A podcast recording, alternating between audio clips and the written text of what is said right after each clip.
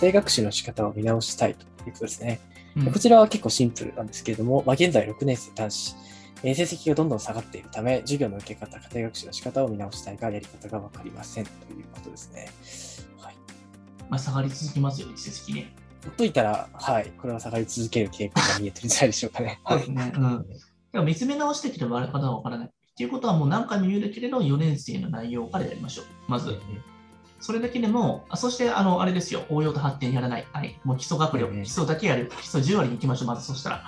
この方に関しては。うん。で、その基礎の中でも何をしなきゃいけないのかってわからない人がいると思うので、そこのところも、個別具体的に話させていただきますので、今度また相談いただいたらいいかなと思うんですただ、その成績が下がっている原因でも結構いろいろあったりするから、ちょっとこれだとあまり推測できないので、はい。多分内容が難しすぎて追いつけてないのがほとんどだと思うので、うんとにかく4年、5年の内容、そして模試の直しをやって、それで解ける部分だけをしっかり理解するところですよね。うん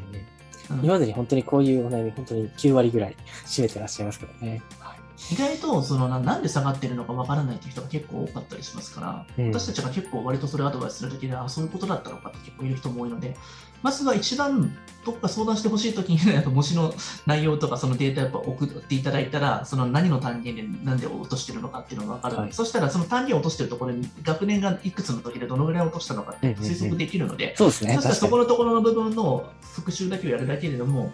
そこのところだけでも補われるから、他の科目にも時間がサポートできるというんうん結構その模試のところで、本当に全体的な順位とかだけしか送ってこられない方もいると思うんですけれども、やっぱりその、そこだけ見てると本当に見えない部分っていうのはかなり多いですよね。僕たちが一番欲しいところっていうのは、その単元、喉の単元で理解が追いついてないのか、そこが一番欲しいので、正直あんま点数ってあんまり別に関係ないかなって正直思ってます、はい。点数は本当にいくらでも変わり得るというか。そうなんですよね。そうそうなんですよ。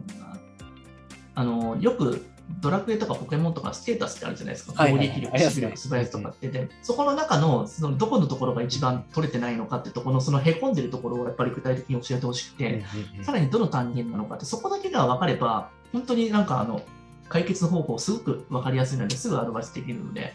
処方箋を本当に作りやすいかなとね、そうなんですよね。だから意外と模試の結果ってすごく重要で、その子の一番の苦手なところが一瞬で分かるので、見える化されてるからうん、そこのところをしっかりなんかおさらいするだけでも、本当成績ってぐんと上がっちゃったりすそうですね。るから、はい。うん、模試取っといてくださいね。なんか捨てないでくださいね、悪いからといって。以前、あの、ご家庭で捨てられた方の事例もお話しされてましたね。そうですね。はい